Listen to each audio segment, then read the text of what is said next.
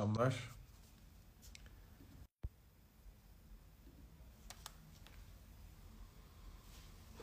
Herkese merhaba. Hoş geldiniz.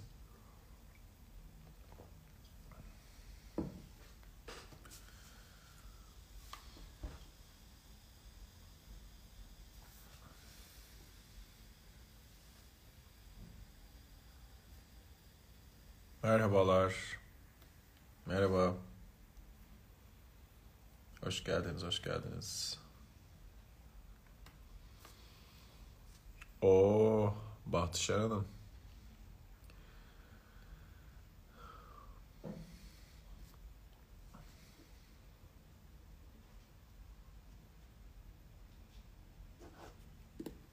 Hoş geldiniz. Atilla da gelince haber verir misiniz lütfen? Her zamanki gibi. Hoşlar geldiniz. Merhaba.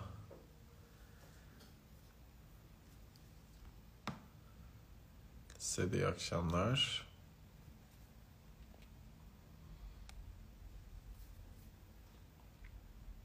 Merhaba. Julia'cığım herkese merhaba.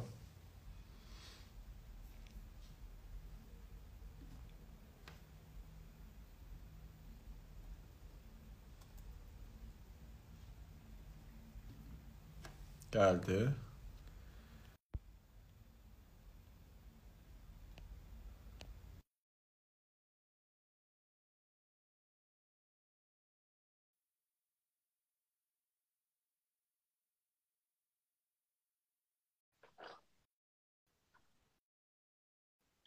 Bakalım Atilla geldi.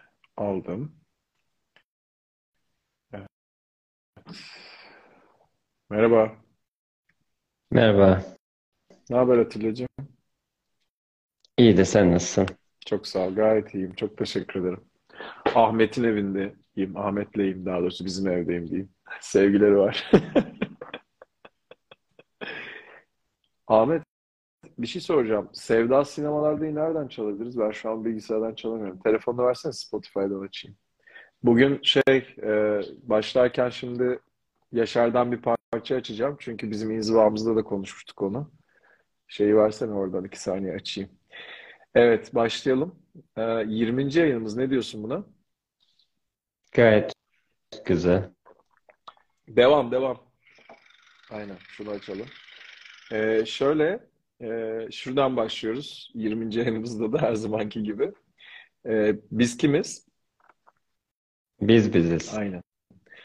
Neden biz biziz? Çünkü biraz etiketlerden uzaklaşarak aslında bir yayın yapıyoruz ve kendimiz de öğreniyoruz. Bir şeyler de gösteriyoruz belki kişilere.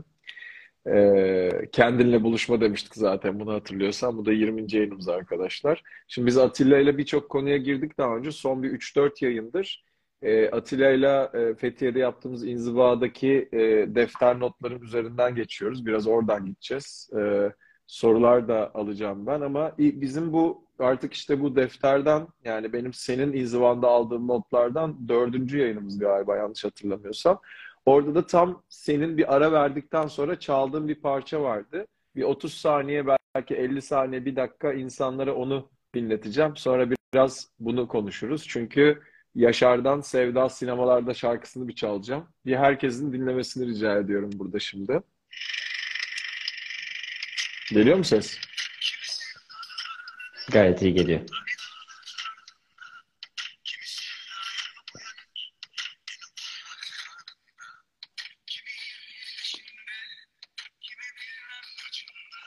Zaten bilen biliyordur. Çok uzun çalmayacağım. Şöyle sağ ol Ahmetciğim atıyorum. Böyle attım abi. Sağ ol. Şöyle şimdi e, Sevda Sinemalarda parçasının yani işte e, Sevda uzak değil ki, Sevda başucumuzda, Sevda pek yakında, hatta sinemalarda şarkısını bir açıklamasını yapar mısın? Senin için anlamı nedir? Birazcık oradan girelim. Hadi bakalım. Tabii. Tanrı her yerden sürekli seslenmekte zaten. Zihin ancak onu belki erdemlide arayabilir, bilgelerde arayabilir, bilgelerin sözlerinde arayabilir. O rüzgarda uçan bir gazete küpüründe O bir reklam panosunda ve o belki de bir pop şarkıda olabilir. Her şeyden seslenen o çünkü zaten. Bilmiyorum Yaşar bunu bilmekte mi ya da bunu mu söyledi? Fakat açık bir Tanrı'nın seslenişidir bu şarkıda. Çünkü buradaki sevda kelimesini kaldır. İstersen Allah de, istersen Tanrı de, istersen aşk de. Zaten direkt onu anlatmakta. Yani aslında kendini anlatmakta ve sana seslenmekte. Sen burada Buda'dan da bahsetmiştin. İnzivada aynı anda. Ve demiştin ki e, Buda'ya gösterdiğin saygıyı Yaşar'a da gösterebilirsin demiştin. Onu niye dedin? Bir Buda, Buda'dan seslenen de Tanrı'nın kendisi. Yaşar'dan seslenen de Tanrı'nın kendisidir. Biz deriz ki Yaşar bir pop şarkıcısı, Buda ise aydınlanmış ve uyanmış olan. Bunu aynı şekilde peygamberler için de söyleyebiliriz. Oysa ki peygamber dediğinde artık tek fark kişi kalkmış ve Tanrı orada tamamen açık ve perdesiz bir şekilde görünür olmuştur. Fakat bu başka yerlerden ve başka şeylerden seslenmediği anlamına gelmez. Her şeyden sana seslenen, küçücük bir çocuktan da, sokaktaki bir çocuktan da sana seslenen daima O'dur. Kişinin bunu bilip bilmemesi hiç önemli değildir. Orada o sözlerin ardında duran yine Tanrı'nın kendisidir. O halde sen kişilere bakmaz, her ağızdan sana seslenenin o olduğunu bilirsen, o halde zaten her şeye içinde bir sevgi belirir. Her şeye içinde derin bir saygı belirir. Fakat bu saygı üstünlüklere dayalı değil, kendi içinde kendine verdiğin değerdir. Bir şey söyleyeceğim bu arada. Ses bozuk diyorlar. Arkadaşlar Atilla'nın mı sesi size tam gelmiyor benimki mi? Bir şey olabilir mi? Böyle bir kulağına belki şey yapabilirsin. Kesik kesik diyorlar bazıları ama onu bir deneyelim başka bir şeyi. Atilla'nın sesi mi arkadaşlar? Ses kesik kesik geliyor. Bir bakın siz ona. Tamam. Ee, Sesi kontrol edin lütfen demişler de neden oluyor olabilir Atilla'cığım? Seninkiymiş. Görünür bir sebep bilmiyorum. Her Bana da şey gayet iyi geliyor ama doğal anlamadım. Bazıları kesik kesik diyor. Tamam. Biz, biz devam edelim bakalım. Ee, bazıları da gayet iyi geliyor diyor. Bakalım. Tamam. Ben devam ediyorum. Şöyle senin e, şeyde söylediğin o bu noktalarda söylediğin çok değerli bir şey vardı bence. E, beni gerçekten çok etkiledi yani uzun uzun konuşulabilecek bir konu olduğunu düşünüyorum. O da şu, bazı insanların e, aslında yaptığı şeyin sanat olduğunu, örnek veriyorum hani ben çok aşkımı yaşıyorumdur işimde, sanatımı yapıyorumdur. Ya da işte sen Da Vinci örneğini vermiştin, sanatını yapıyordu. O sanatını yaparken tabii ki. Bazıları da hayatının sanat haline gelmesini sağlıyor dedin. İşte peygamberlerden bahsederken bundan örnek verdim. Demin söylediğin gibi. Ya da Buda'dan da bahsettim. Aslında Buda bunu bırakabildiği için yaptı galiba değil mi? Bir önce onu sorayım. Bir de şeyi de sorayım. Yani birçok şeyi bırakabildiği için yaptı. Daha önceki bir yayınımızda da söylemiştik. Sen Buda'nın binde biri bırak bakalım ne oluyor demiştim. Ee, bir de sence bunu izleyen herhangi biri ya da bizler hayatımızı nasıl gerçekten tam olarak sanat haline getirebiliriz? Böyle bir imkan var mı acaba? Bu zaten tüm varoluşta her bir varlığın saf potansiyelidir. Aslında sanat haline getirmek dediğimde hayatın zaten sanattır. Fakat sen kişinin penceresinde ve düşüncelerle yaşadığında sanat olanı görememeye başlarsın. Muhteşem ve zaten kusursuzsundur. Fakat düşüncelerinle, geçmişinle ve geleceğinle baktığında kusursuz olanı göremez, sadece düşünceni yaşadığın yanılgısına girersin. Bütün büyük ressamlar, bütün büyük müzisyenler, bütün büyük sanatçılar, hatta bütün büyük bilim adamları hepsi saf bir kaynaktan beslenir ve bunu açık bir şekilde söylerler. Biz bilim adamlarını araştırma yapıp bir şey bulduklarını zannederiz. Hayır, bilim araştırmayla başlamaz. Saf bir merak ile başlar ve saf bir ön sezi. Aslında yine sanatta olduğu gibi ilham ile başlar. Sonra bu ilhamın ispatlanması üzerine araştırmalar yapılır. Sanatçının bilim adamından tek farkı ilhamla geleni ispatlamaya çalışmıyor oluşudur. Ve bir peygamber ile bir sanatçının tek farkı da sanatçı sadece sanatı yaparken saf kaynaktan ve Tanrı'dan ortaya çıkanı sergiler. Yine kendi yapmıyordur ve kendi yapmadığını zaten çok açık bilmektedir. Bu sebepten hep ilham geldi. Ben aktardım gibi cümleler kullanırlar. Yaptım ve bunu ben yaptım sözlerini büyük ve deha bir sanatçıdan çok az duyarsın. Bir o peygamber gelen, ise gelen ilhamla yapmıştır yani diyorsun. Gelen ilhama sadece bir fırça olmuş, bir el olmuştur. Bir peygamber ise bütün hayatını sanatını haline getirmiştir. Çünkü sanatçı sanatını icra ederken kenara çekilir.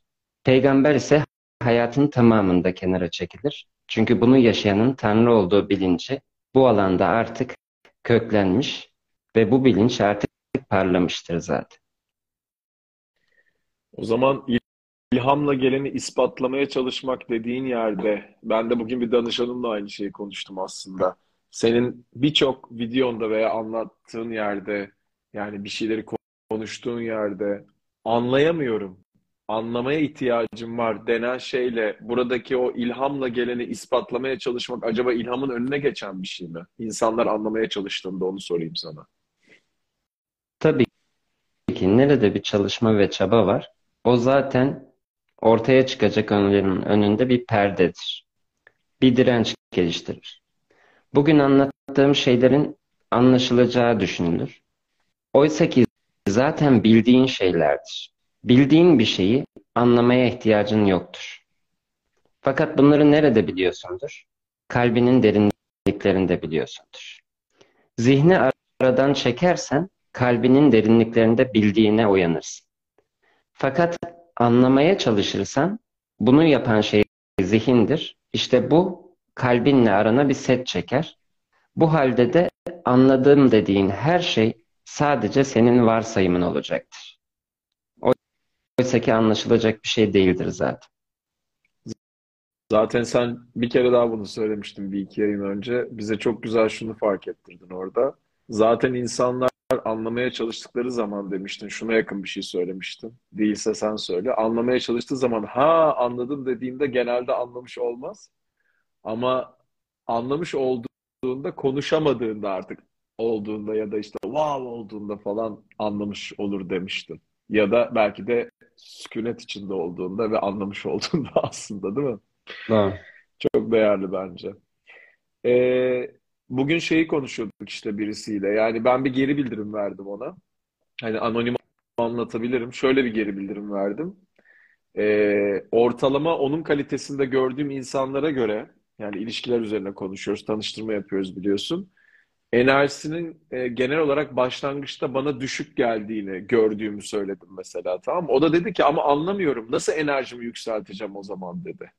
Aslında enerjinin de yani onun anlaması için ben de çabalıyorum. Çaba var orada ve diyorum ki enerjinin onun gerçekten önündeki hassa yani onun hassasiyetini gerçekten gösterdiği, e, önündeki duvarları kaldırdığı, temkini biraz azalttığı, falan yerde başlayabileceğini anlatmaya çalışıyorum ama anlattığım da yetmiyor. Aslında belki de sen ne kadar hassas olduğunu, sevgi dolu olduğunu hatırlasan o hatırladığın yerde bir gün hayat sana gösterecek ve gerçekten anlamış olacaksın dedim. Çünkü benim anlatmam ve ağzından çıkanlar ona yetmedi aslında anlaşılmaya çalışıldığında. Değil mi? Doğru sözler zaten anlatmakta son derece yetersiz. Kelimeler son derece yetersiz. Burada sen kendi içine döner, karşında kendini gördüğünü bilir ve sen kendinde yapman gerekeni yaparsan karşındakine sözle söylemekten bile çok büyük bir tesir edecektir. Çünkü o da sensindir zaten. Aslında kimseyi değiştirememek, ben değiştiğimde insanlar değişecekse değişmek, benim aynam oldukları için. Evet. Süper. Ee, biraz da bu 5-10 dakika önceki konuda Bob Ross'tan bahsetmiştim. Bu TRT'de çocukken veya yeni çocuklarımız da var burada tabii ama biz çocukken diyeceğim. Bizim jenerasyon çocukluğunda TRT'de e, adamın aslında ondan konuşanın Tanrı olduğunu bize hatırlatmıştı. Bob Ross'u izlerken neler görüyordun? Nasıl Tanrı olarak konuşuyordu? Biraz biraz burada da açar mısın? Çok güzel anlatmıştın çünkü orada. Tabii. Bugün Bob Ross'un bir videosunu bu gözle izlersen zaten onun resim yapmadığını görürüz. Bir sürü insan Bob Ross'u iz- izlerken o Tanrı'nın huzurunu yaşamış ve bunun resimle ilgili olduğunu zannedip resime başlamıştır. Sonra da hepsi sıkılıp resmi bırakmıştır. Bob Ross sürekli hiçbir şeyin önemi olmadığını, her şeyin mümkün olduğunu söyler. Resim yaparken meditatif bir halde sürekli Tanrı sana konuşmaktadır. Ve sen de sürekli onu dinlemektesindir. Çünkü aslında senin içindeki kendine seslenmektedir. Eğer her şeye böyle bakarsan zaten Tanrı'nın çok açık ve sürekli olarak sana seslendiğini fark edersin. Her şeyden, herkesten sana seslenmektedir. Bu nasıl bir güvendir? Bu nasıl bir sevgidir? Bu halde artık hayata teslim olmak da zor olmayacaktır. Çünkü zaten her şey ve herkes tarafından sana geldiğini bilmektesindir. Name şey yazmış. Bob Ross belgeselini izlediğimde çok üzülmüştüm yazmış. Ben de izledim onu. Şunu soracağım sana. Ee, sana göre sen ortalama insanlara göre veya kendine göre zor bir çocukluk geçirdin mi? Bob Ross bayağı zor bir hayat geçirmiş çünkü yani belgeselinde anlatıldığına göre de. Sence sen zor bir hayat geçirdin mi? Şunun için soruyorum. Genelde birçok ilham veren insan ya da köprü olan insan e, biraz zor, kendince bir zor bir çocukluk geçirme ihtimali daha yüksek oluyor gibi geliyor. Ne dersin bu yorumma? Herkesin her deneyimi ve zor algısı kendine göre şekillenir. Elbette benim için de bir sürü zor şey olmuştur. Fakat çok zor bir çocukluk geçirildi dersem bu çok da doğru olmayacaktır. Çünkü hayatın her köşesinde milyonlarca hayat, zor hayatlar deneyimleyebilir. Ve bunlar arasında bir kıyas yapmak da doğru olmaz. Çünkü herkesin acısı kendinedir. Herkesin zorluğu kendinedir. Fakat bu, bu zorluklar ve acıların güzel bir lütufu vardır. Seni kendi içine, kendi merkezine iter ve gözlemde kalmanı sağlar. Belli zorluklar yaşandı mı? Elbet yaşandı. Fakat bunların lütufu olarak bende sürekli bir gözlem ve sürekli bir tanık olma hali gelişti. Ve derin bir sorgu hali gelişti. Yaşadığım zorluklar değil, bu tanık olma hali benim rehberim oldu. Ve eğer tanık olma halini kendinde koruyabilirsen zorluklar da giderek çözülmeye başlayacak. Çünkü senin artık içine dönmek için zorluklara ihtiyacın kalmamış olacak. Ee, peki yani bir Bob Ross örneğindeki gibi bir, bir kişiden konuşan Tanrı'ydı zaten dediğimiz o hani şey böyle filmlerde veya belgesellerde bir konflikt oluyor yani böyle bir şeye terse gidiyor olay aslında negatife gidiyor oradan bir şeyler doğuyor genelde vesaire. Aslında bütün evrendeki olasılıkların sınırsız olduğu yerde illa da öyle o kadar çok zorluklar geçirmeye gerek olmayabilir bir insanın sanatını yaşaması için değil mi? Sen ne düşünüyorsun bu konuda? Daha doğrusu Hiçbir şey sanatın ta zorluk yok. kendisi olmak için diyorum yani pardon. Tabii. Hiçbir şey için bir zorundalık yok. Hiçbir şey için tek bir yol yok. Fakat hiçbir acıyı da ve hiçbir zorluğu da sadece kendin için yaşamıyorsun. Bütün hayatlar birbirine örüntülü ve eğer bir sürü insana ilham olacak bir varlık bir yerden doğacaksa onun aynı zamanda o bir sürü insanda olmasının sürecini yaşamış olması gerekir. Bugün ben beni dinleyen herkes aynı zamanda bendir. Hayatımın her bir döneminde bugün beni dinleyen kim varsa ben bir kez bile olsun o olmuşumdur. Bugün beni duymasının sebebi seçtiğim sözler, buradan çıkan sözler değildir. Hayatımın bir döneminde o olmuş olmamdır. Ve şimdi yaptığım çağrıda kendisi olması, yani ben olmasıdır. O değişmeyen ben.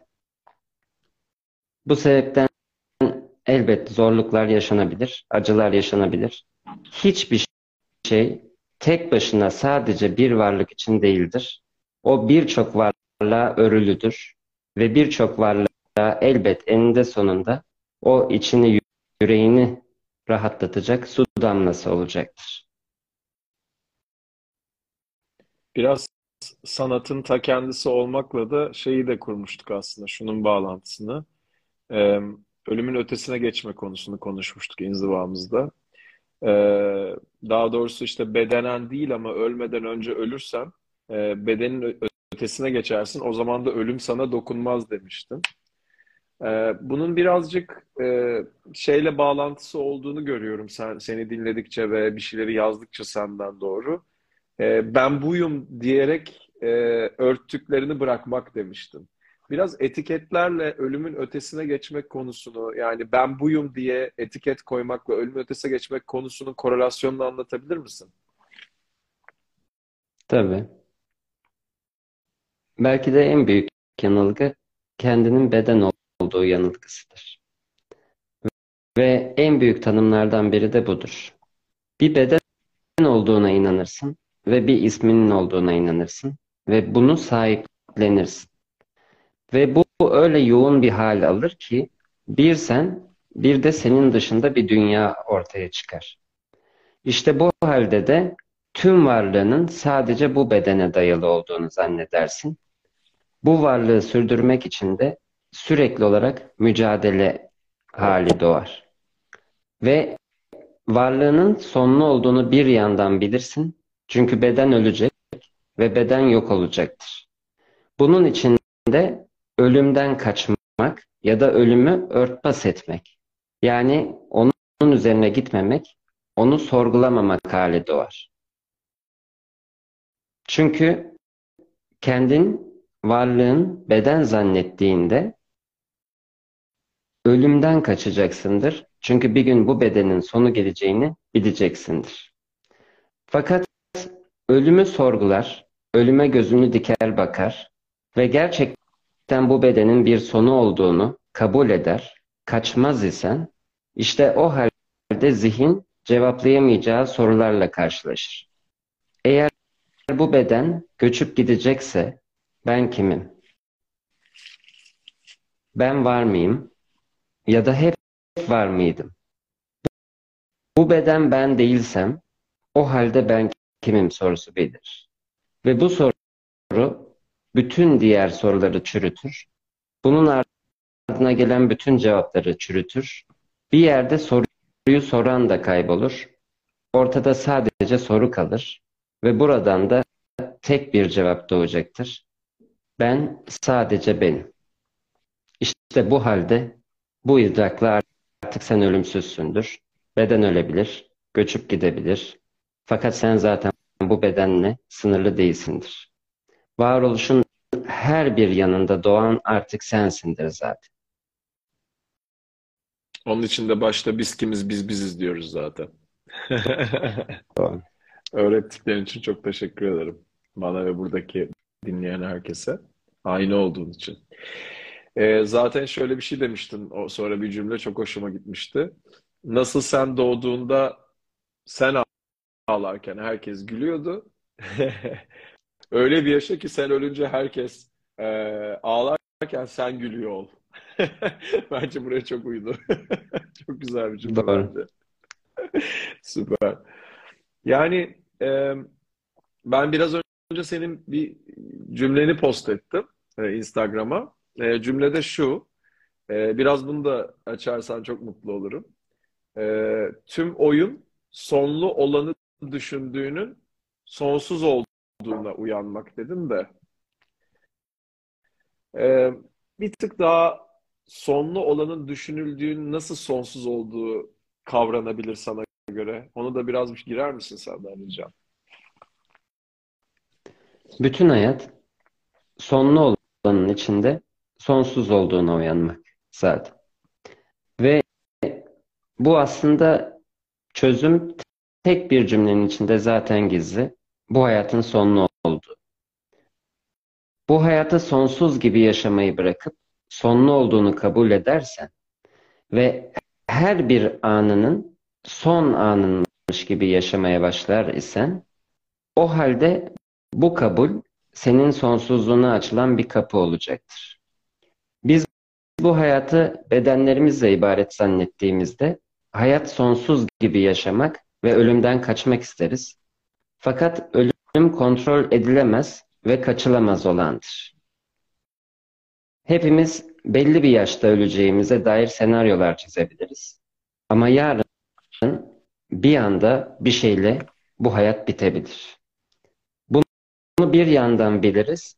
Fakat bu dokunulmayacak bir alandır zihin için. Buradan korkar. Çünkü hayatı sonsuz olarak görmek ister. Eğer hayatın sonlu olduğunu kabul eder, bunu zihninde çevirir isen hayat hiç olmadığı kadar canlı bir hale gelir. Hiç olmadığı kadar berrak bir hale gelir. Çünkü her bir an son anınsa yaşamak ve tadına varmak istersin. Ve yaşadığında, tadına vardığında o zaman sen yaşamı tadar ve yaşamın kendisi olursun. Ve o halde de yaşamın kendisi olanın asla ölemeyeceğini, zaten sonsuz olduğunu fark edersin. Ben sonsuzum demek sadece bir kelimeden ibaret. Ama bedenin sonlu olduğunu kabul edersen zaten sonsuz olduğunu fark edersin. Şey izledin mi? Big Fish filmini izledin mi? Bu 2003'te olan Netflix'e de koydular şimdi. Büyük balık mı artık Türkçesi? İzlemiştim. Big Fish. Böyle e, değerli bir hikaye anlatıcılığı var bana göre orada ve çok enteresan mesajlar var. E, dünden evvelki gün bir oturdum birazcık izledim onu tekrar. E, belki filmde filmi izleyenler hatırlar bir tane böyle bir cadı var. Cadı da böyle çocuklara böyle bir cam gözünü açıp böyle korsan şeyinden şeyi gösteriyor. Ne zaman öleceklerini gösteriyor. Şimdi aslında senin bütün konuşmaların arkasında veya zaten hakikatte korku ve sevgi yaklaşımı var e, insanlarda ve aslında korkmayabileceklerini söylüyorsun. Big Fish filminde de şöyle bir enteresan şey var o hikaye anlatıcılığında. O nasıl öleceğini o e, cam gözden gören çocuklar nasıl öleceklerini bildikleri için aslında başka bir yerde ölme ihtimallerini bilmeyip hayatlarının içinde o korkudan arınmış oluyorlar. Mesela adam da o hikaye anlatıcılığı yaparken işte ben böyle gitmedim ki zaten şu an benim ölümümden korkmanıza gerek yok diyor. Ben de diyorum ki bu kadar korkusuz yaşasaydı insanlar nasıl öleceğini bilseydi acaba hayat nasıl bir yer olurdu değil mi? Sen ne diyorsun burasına mesela filmin bu mesajına? Nasıl öleceğini bildiğinde tabii ki bu metaforik bir anlatım. Aslında burada ölümünü kabul ediyor. Ölümünü kabul ettiğinde de artık yaşamaya başlıyorsun. Aslında tam da bu zaten. Ölümü Evet. kabul etmek ancak o zaman ölümsüz olduğunu fark edebilirsin. Evet. Söylediğine çok çıkıyordu da ondan bu örneği verdim. Evet, Bugün, bugün doğru. güzel akıyoruz bak. Ben de sayende daha çok dinlemeyi öğrendiğimi görüyorum. Dışarıdan bakınca enteresan gidiyor benim için de. Sağ ol var olduğun için de. Ee, şey Sen de. Buda ile Muhammed'den bir örnek vermiştin. Buda e, bildiğim her şeyi bırakmak tarafında, e, Muhammed de ölmeden önce ölünüz tarafında deyip bunun ikisinin aynı şey olduğunu söylemiştin. Bunlar nasıl aynı şey abi? Ölmeden önce öl dedi Muhammed ve ölmeden önce ölmek kişiyi öldürmektir. Ve aslında Buda'nın dediğiyle aynı şeydir. Her şeyi bırakmaktır. Bildiğin her şeyi bırakmak. Çünkü kişi bildiklerinden ve inandıkların toplamından oluşmuş bir yanılgıdır aslında. Aslında kişilik yoktur, sürekli değişmektedir. Eğer ölmeden önce ölürsen, yani bu kişinin bir yanılgı olduğunu fark edip bunu bitirirsen, zaten bildiğin ve inandığın her şeyi bırakmaya cesaret etmiş olursun. Ve işte o halde bir daha asla ölmemek üzere doğmuş oluruz. Buda'nın dediği de her şeyi bırak, bildiğin her şeyi bırak dediğinde de o da aslında tüm bilineni bırakmak ve bilinmeyene açılmaktır. Yine aynı şeydir. Yine kişiyi bırakmaktır. Ve bilinmeyen sonsuzluktur zaten bu noktada. Evet. Peki, e, bir yerde de artık sona doğru yaklaşıyorum. 2-3 tane daha şey söyleyeceğim sonra. Sonra yavaştan kapatırız bugünü. Çok güzel aktın yine. Gönlüne sağlık. E, şey Senin de. dedin, iki tane yol var dedin. E, bir tanesi Allah'a giden yol, bir tanesi suçluluğu büyütmek. Aradaki tek fark da zaman ve her türlü gideceksin zaten demiştin. Burayı biraz anlatır mısın senden rica? Tabii Bu ki. yolları yani. Aynen. Her yol Allah'a gider zaten. Her kapı ona açılır. Tüm yolculuklar zaten tek bir yolda birleşir. Hepsi onadır. Çünkü zaten tüm varoluş onun içinde deneyimlenen ve oynanan bir oyundan ibarettir. Ve tüm yollar ona varacaktır. Sen sevginin yolunda her şeyi bırakarak sadece sevgiyle yürürsen direkt ona gidersin. Ya da kendini suçlarsın ya da bir şeylerden korkarsın. Yine terse gittiğini zannedersin. Fakat bu kendi derinlerine dalıp sıçrama yapmaya benzer. Yine Allah'a gidecektir. Tek şey burada hangisinin huzurla ve kolayla gerçekleştiğidir. Kendini suçlamaya gerek yoktur. Korkulacak hiçbir şey yoktur. Çünkü her şey saf bir sevgiden ortaya çıkmıştır. O halde bugün her şeyi bırakabilir ve sadece sevgide yürüdüğünü fark edebilirsin. İşte o zaman zaten yolunda çiçekler açacaktır artık. Ee, bir de bonus bir soru soracağım sana. Ee, başta senin taklidini yapan ama inzivana sonradan gelen Ahmet böyle yapıyor. O sormamı rica etti bunu. Joe Dispenza diye bir adam var biliyorsun değil mi? Evet, biliyorum. Joe, Joe Dispenza da aslında bugün konuştuğumuz şeylere de çıkan bir şey ve aslında bütün hakikatleri çıkan bir şey.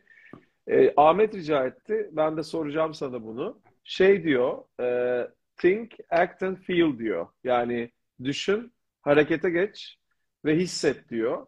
Ee, sonra da e, personality is a person's reality diyor. Yani senin kişiliğin senin gerçekliğin olur diyor. Yani e, önce düşünmek, düşünceyle harekete geçmek, harekete geçince hislerini yaratmak ve sonrasında da aslında son noktada senin kişiliğinin e, bütün bu ilk düşünceden doğru nasıl hareket ettiğinle ilgili kişiliğini oluşturduğunu söylüyor aslında. Sen ne düşünürsün bütün bunlarla ilgili? Yani kişiliğimize biz karar verebilir miyiz sence? Onu soruyorum en temelde. Tuttukların ve bıraktıklarındır zaten kişilik. Tuttuklarınla bir kişilik inşa edersin ve bu film senin alanında değişmeye başlar. Fakat bugün her şeyi bırakmaya cesaret edersen o zaman artık bir kişiliğin olmayacaktır. Ama işte o zaman artık senin derdin gerçekliği var etmek de değildir. Çünkü sen artık yaşayan bir varlık değil, saf yaşamın kendisi olursun. Elbette Joe Dispenza'nın anlattıkları da gayet doğrudur. Fakat benim anlattığım bir kişilik inşa etmek değil, kişiliği terk etmektir. Çünkü ancak o zaman kendindeki Tanrı'yı bulursun. Çünkü kişilik bir illüzyondur, beden bir illüzyondur. Zihni ortadan kaldırdığında da aslında asıl akışı öyle geçtiğini söylüyorsun. Peki. Ee, çok sağ ol. Biz bu arada senden izin almadan almamıza da gerek yok zaten. Belki iki kişi bir stand-up yapacağız. O stand-up'ın içine de bizim inzivada yaşadığımız şeylerden başlayacağız. Seni de çağırırız artık. Tabii ki. İzin almamıza ihtiyaç olduğunu düşünmüyorum. İki kişi bir stand-up yapıp e, akşam zombi yürüyüşlerimizden başlayarak insanlara keyifli bir sunum yapmayı hayal ediyoruz bakalım. O da çok öpüyor seni. En de yakın dostum biliyorsun. Selam Her şey için çok teşekkür ederim. Herhalde iki hafta kadar sonra ederim. yine görüşürüz. Güzel konular konuşuruz. Defterde artık böyle son iki şeye geliyoruz. Ondan sonra da ne yapacağımıza bakarız, tamam mı? Tabii. Çok iyi bakın kendinize. Çok teşekkür ederiz. İyi akşamlar. Herkese çok sevgiler. Öpüyorum seni. Görüşürüz. Çok sağ ol. Selamlar, sevgiler. Hadi bay bay canım.